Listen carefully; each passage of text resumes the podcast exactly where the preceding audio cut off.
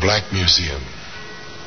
Here, in a grim stone structure on the Thames, which houses Scotland Yard, there's a warehouse of homicide where everyday objects, a simple glass, a, a piece of rope, a woman's handkerchief, all, all are touched by murder.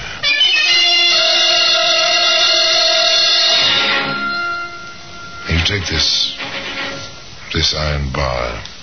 It's a familiar object. The handle of a jack. If you own a car, you have a jack handle. Maybe you've used it, but never, never, I trust, like this. Gracie, quick, give me the jack handle. Here. Let me go. What do you want? No. No, no, kiss me. No, no. Ah! Today, you'll find that jack handle in the Black Museum.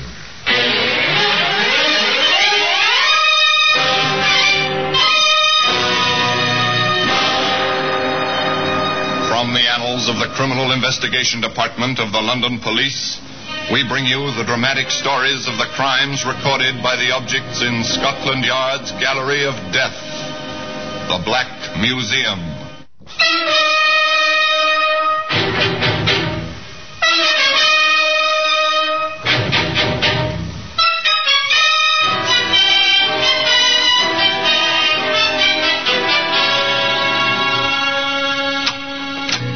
Well, here we are, the Black Museum. A few yards from here, the Thames laps at the riverside at Scotland Yard. But you never know it in here.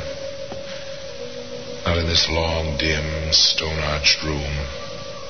It's a kind of mecca, a goal to be reached by students of crime and criminology the whole world over.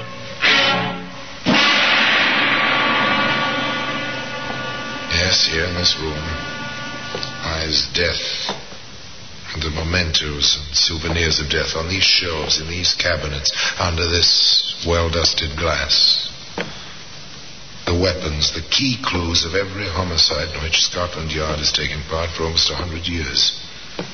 And here, in this case, the small white box. It's from Edinburgh. This death was in this box. Death by poison. The death of a too importunate lover. Now, this tiny pistol, it's oiled, it's in working order. A Derringer, it's called. The killer wore it up his sleeve. One morning at 8 o'clock, in the British tradition, the trap was sprung. The killer walked on thin air. The executioner received the customary ten pounds. Ah, now here's something more familiar a jack handle. It's intriguing. Once, according to the case book, yes, that's the story, a tale which begins innocently enough when London lived in the blackout. And many American men found their after dark amusement in tiny hole in the wall Think cafes. of me always, though we're far apart. Keep a tender memory within. Well, look around. Small tables crowded together, not much light. Pretty stuffy, and the blackout curtains, the double blackout door don't help the ventilation much. The girl singing is pretty in a tawdry sort of way, provocative in the manner of a cheap pin-up, but the two young men in the American uniforms don't seem to mind. How's about it, Tom? Not bad for a dive? Not too bad. Five will get you ten. It's out of bounds. Yeah, not yet, son. Just opened. The MPs haven't cased the joint yet. A good deal. Oh, nothing to worry about, kid. Well, who's worried? What can they do? Six months in the stockade, maybe? That's okay with me. Apparently, at least one of these gentlemen is over the hill. now, their interest has shifted, and quite naturally, of course. You think she has to sing for a living? It can't be much of a living. She's not too bad. Maybe she dates. Ah, you wouldn't know what to do about it if she does. Says who? That says me. What were you stateside, anyway? The parson's son or a school teacher? I worked in a bank. So what? I got along. I did all right. Huh. Hiding in the army? Hiding in the. Oh, maybe. Could be. I get it. Still water runs deep and all that stuff. Now, look, Teddy. What you don't know won't hurt you, see? Will that apply to Gracie? Gracie? You mean the babe? Well, who else? Grace Harwell, the London thrush, who don't sing half as good as she looks. You know her? I met her a couple of times. You want to knock down? Why not? Now? Well, sure. Gracie, let's see your speed, son. You got a ringside seat. Well, Teddy, the Yank who thought he'd take Soho single-handed. Sit down, Gracie. What'll you have? My regular. Who's your friend? Oh, meet Private Tom Bennett, Gracie Harwell. Hi. Hello, soldier. Let me get your drink, Gracie. Faster that way. Hey, what about your ringside seat? I'll be back in time. That fast you can't work. Uh, Grace, Yes. how would you like to help me win a bet? well, this is a new approach. Good. Now, look, all I need to win is a date with you, see, for tomorrow night. Well, how about it? After the show? You on furlough? Maybe. Maybe not. I'll be in town tomorrow night. Got a car with petrol? Hmm, No, but I will have. You say that like you meant it. I will have a car and gas. When and where? Well, I'm not saying for sure, but be outside at one o'clock in the morning. You may win your bet.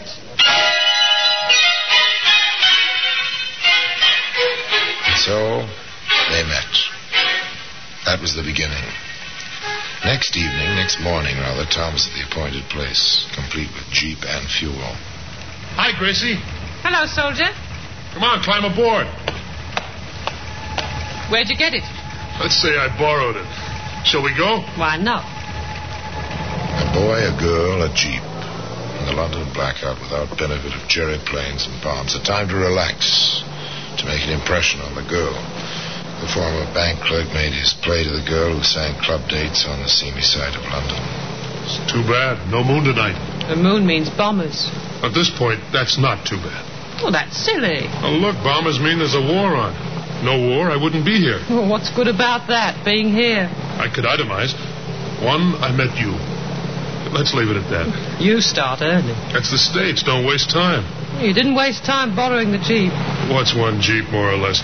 I worked in the carpool. I know my way around. You must. You went back to get the car. What are you getting at, sister? The car? It's out without a pass. So are you. Smart girl. I know my way around. Want to sell the Jeep? I know a fellow'll give you a good price. No, I need it. What for? Business. What kind of. Look out! That bike! Gee, thanks. Oh, That's no place for a bike this time of night, nor the girl on it. what kind of business? I, uh, I have a small problem. Being out without a pass, I don't get paid. Oh. Money's necessary even in wartime. I had my ways back in L.A., Los Angeles to you. But I need a car. You get it, Gracie? Now, if you'd like a small demonstration, we can. You know, a man boasts to a girl and decides to make good the boast. This very modern variation on that theme consisted of stopping the Jeep, the side of the road, cutting the engine, waiting. Half amused, half interested, the girl sat quietly as the soldier climbed out of the car and stationed himself in the shadows. Along the road came the bicycle, the girl on it pedaling swiftly, her thoughts a thousand miles away. She drew alongside the parked, half hidden Jeep. Okay, sister, I'll take that bike. Here, what's the idea? I've got to get home. I want that bike, you hear? I won't get it. Shut up! You want one across the Oh, mouth? no, you leave me alone. You leave me alone. You leave me alone. How was that, Gracie? And she left her bag. There ought to be enough left in it for a couple of beers. So that's the way you do it in L.A. Yeah. You're all right, Tommy. Only next time, let's crack it for more than the price of a couple of beers. Next time was the next evening, but early, before the bars closed. Gracie, the pin-up, said, I won't go to work tomorrow night, and I know a spot off by itself. With a jeep, we can get away fast, like you did it in L.A. And they drove up to the spot, a small pub on a side road, and Gracie said, Let's get to it, Tommy. They've got customers. That means money in the till. But Tommy hesitated, and he said, Too many. Scared? Now, why take chances? There might even be a cop in there. Maybe later. You promised. You said I'd be the lookout while you went in and collected. Maybe later, not now. Well, let's do something, Tom. We'll find something. You want a thrill? We'll find something. They I drove away. A well lighted, well populated pub was not to Tom's liking. He preferred the dark roads, the byways, the lone victims. But Gracie wanted her thrill. Tom found it for her. Hop in, miss. Oh, this is really awfully nice of you. But, Tom, Oh, you wanted a thrill, baby. Well, you'll get it. Where are you headed, miss? Well, out to Kingston if it's on your way. Yeah, it's on our way. You all set? Let's go. Two girls and a boy racing along the unlighted road toward Kingston. Not much conversation. There never is with a hitchhiker in the car. Tom drove, Gracie waited. River flowed close to the highway, black glass, silent in the starlight. what's wrong? I think I have a flat. Oh, I didn't hear. I said I think I have a flat. Oh, oh, yes, it, it does feel off a bit. The Jeep, I mean. Felt like the left rear. Can I help? If you'd get out, miss. You can leave your suitcase. The tools are under your seat. Of course. What can I do? I'll need the jack. The handle's on the floor, Gracie. Yeah, I've got it. You, miss. I want your handbag. What? Oh, oh no. No, no, you keep away Give me that from bag. me. Oh, help, somebody. Help. Oh, no, get away from me. Get away from me. Get away from me. Go on, Tommy. Grab her. Drop her up. No, I won't. I won't. I, I, Gracie, quick, give me the jack handle. Here. Let me go. What do you want? No, no, don't hit me. No. Ah! Fight back, will you? Hit her again, Tommy. Hit her. What for? She's done. We got her stuff. I think she's breathing. So what? Give me a hand. What do we do with her? Into the river. What do you suppose I picked this place for? Get her feet. Stop them. Now, into the drink she goes.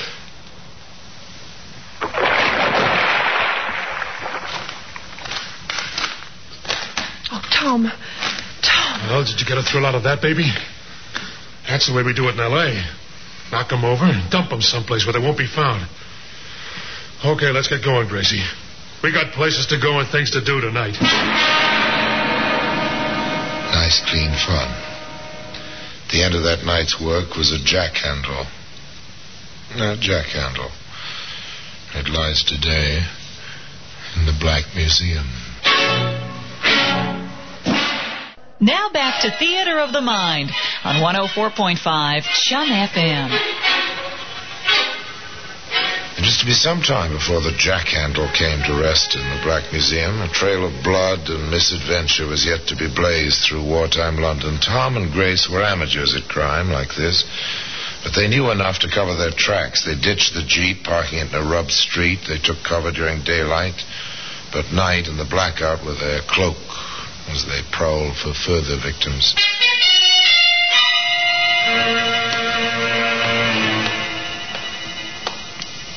I'm sick of walking. Does my lady want her limousine? I want a ride. Do you hear, Tommy boy? I hear. Come on, we'll duck into this vestibule. Something will be along. Give me a kiss. Oh, you never have him now. Haven't kissed a babe in a doorway since L.A. Mmm, good. What's that in your pocket? This? You like it? Shell in the chamber, full clip.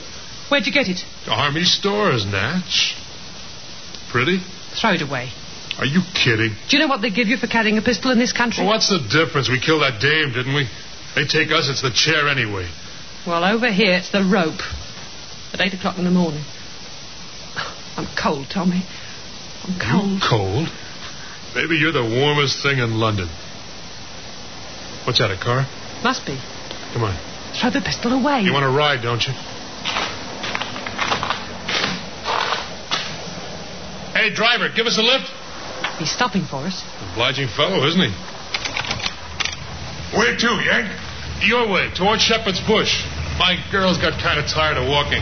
This is awfully nice of you. I'm a taxi, you know. Private car with hack license. I'll have to charge you for the ride. We don't mind, do we, honey? We got plenty of money. Hop in. In the back. Private car with hack license, driver James Carter, direction east, through the blackout. The blue shaded headlights barely glowing in the gloom. After a little distance, Driver, we changed our minds. How much would it cost me to go a little way further? Out as far as Shepherd's Bush. driver Carter oblige. It was his job. Pick up passengers, deliver them through the blackout wherever they wanted to go for a price. A living of sorts. Driver Carter thought of it as a living. It's plenty deserted out here. The Jerry's did a thorough job out this way. It's near the docks, isn't it? I suppose so. Yeah, It's a good place. Perfect. You think he's got any money? All right, driver, stop here. Yes, sir. Nothing here but the rubble. You heard me. Stop. You know what this is? Service pistol. You hold it, Gracie. Got it. And don't move, driver. She's got an itchy finger. You, you can have my wallet. Keep them covered, Gracie, while I open the front door. Give me back the gun. Hurry, Tom. All right, you driver, get out. On this side. You, you can have the car, too. Just leave me alone. Gracie, did you ever see the hole a 45 makes in a man? No, Tommy. Never. Now go! Big enough to put your fist through the back where it came out. Let's toss him in the rubble. That'll do it. Now we can ride any way you want to go. It doesn't take much to kill a man. You pull the trigger, the firing pin strikes the cartridge, the powder explodes, and then the bit of lead tears into the man. That's all. Nothing left but a few chemicals, which once were living flesh, a few rags of clothing. Toss it into the rubble. Dust to dust.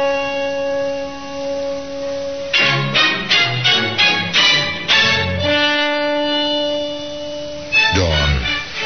Dawn comes to the warring city.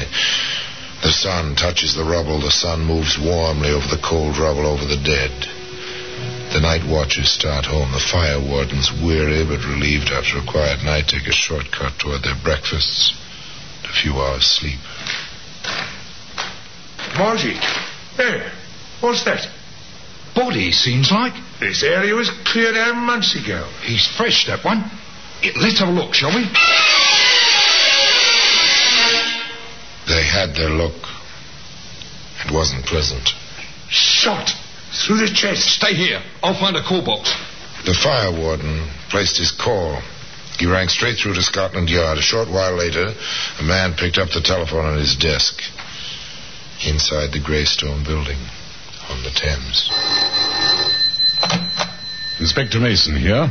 Sergeant Davis, sir. Go ahead, Sergeant. The body found in the East End, sir, shot to death. Large caliber from the size of the wound, probably a service pistol. Uh-huh. Identified as yet? The identity papers are still on him, sir. James Carter, taxi driver, private car registration, tag number RD7445. Uh-huh. The car? No sign of it, sir. Tire marks in the road. It's a thoroughly bombed area, sir. Very little traffic. Uh, another one. Very well. Send out the usual teletype. Description of the car, you know, check for relations, friends of the deceased. Well, that's all we can do for now. Routine. The teletype to all police stations. The constables memorize the details while they go on patrol. London is a big, sprawling city. The blackout isn't any help. That's all for now.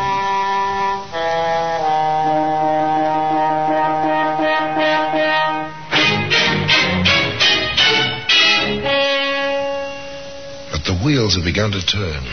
Routine, inexorable, never ending.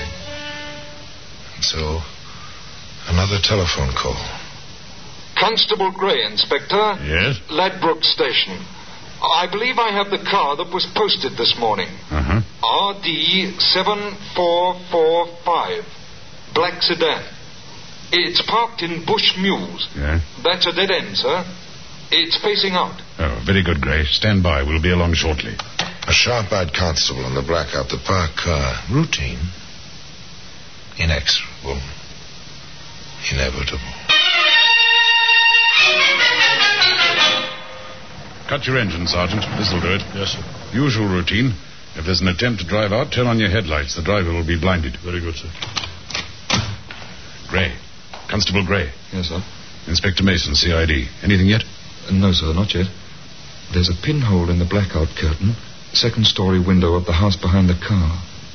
There was a light up there. Mm-hmm. Yeah, nothing now. It went out a moment ago, sir. Uh, take post behind the car, Gray. Accost anyone who approaches it. The area's covered. There'll be no escape. Yes, sir. The constable's footsteps fade and stop. Silence. Darkness. The trap is set. They wait. No movement, no sound. Not even the glow of a cigarette. Just darker shadows in the darkness. In the depths of the little mews, a door opens and closes. Footsteps briefly. Two pairs of footsteps. The car door opens. And Constable Gray calls out, Don't start the engine there. You're under arrest. Sergeant, your lights. Tommy, the coppers. They got us boxed. Gray! You won't take me. Hold him, Gray! Got him, son. You got nothing on me. Never mind that. It's my duty to inform you that you're under arrest. You'll be charged with murder. And I warn you that anything you say will be taken down in writing and may be used in evidence. You can't prove anything. Run the rule on it, Constable. Yes, sir. Uh, this, sir.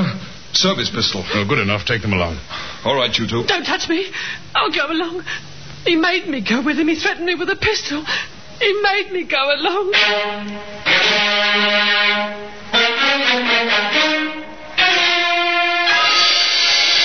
That was her cry. All through the trial which followed swiftly. That was the plea of the tawdry little pin-up on the seamy side of London. He made me do it. He hit me, showed me his pistol. He made me do it. What of the robberies, the cheap, shilling-sized robberies? Yes, I took that girl's purse. I went through the driver's wallet before before we left his body, but he made me do it. You've got to believe me. He made me do it. There were other, far less hysterical witnesses, men who spoke with a calm certainty of truth. There was the ballistics expert.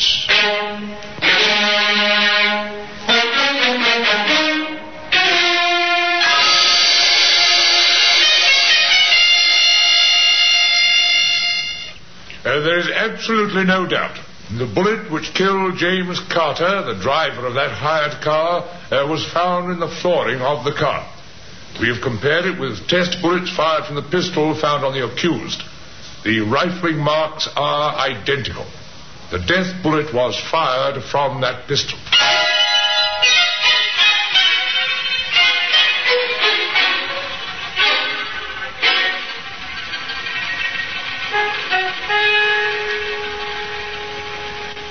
Tom Bennett, accused of murder, wanted for desertion by the United States Army, former bank clerk. He played his role defiantly. I tell you, she's framing me. This whole deal was her idea. You should have seen the bang she got when she watched what was going on. Now she's trying to pass the buck to me. And with customary thoroughness, Scotland Yard turned up a surprise witness. Yes, those are the two. She gave him the jack handle and he hit me with it. They threw me in the river. The lorry driver found me. I know them anywhere. He made me go along. He made me. I'll prove it. I'll show you where we left the jeep. The jack handle's still in it.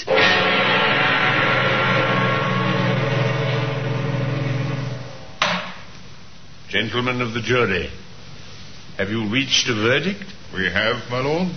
Let the prisoners face the jury. What is your verdict?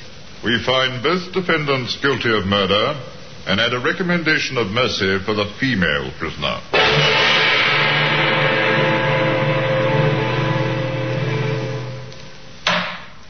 Now, yes, juries behave somewhat strangely at times. This one was impressed with a plea of compulsion, but not quite enough, it seems, to acquit Grace Harwell. Thus, it came about in due course that the judge pronounced the sentence.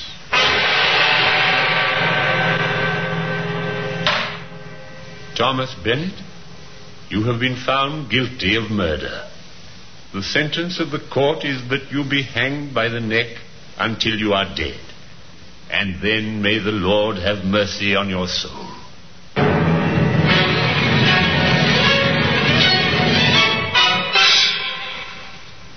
On Grace Howell, the judge pronounced the same terrible sentence. But the jury's recommendation for mercy led the Home Secretary to commute this to penal servitude for life. A lifetime for Grace Howell to remember. He made me go along. He made me go along. No jack handle. It lies today in the Black Museum. So much for the story of Grace and Tom. Tom's life ended on the scaffold. The life of Grace Harwell continues in the drab monotony of Holloway Prison. The service pistol, of course, uh, and the jack handle remain in their places, their special places of honor, on a shelf in that curious room which is known in Scotland Yard as the Black Museum. And now, until next time, till we meet again in the same place, and I tell you another story of the Black Museum, I remain as always obediently yours.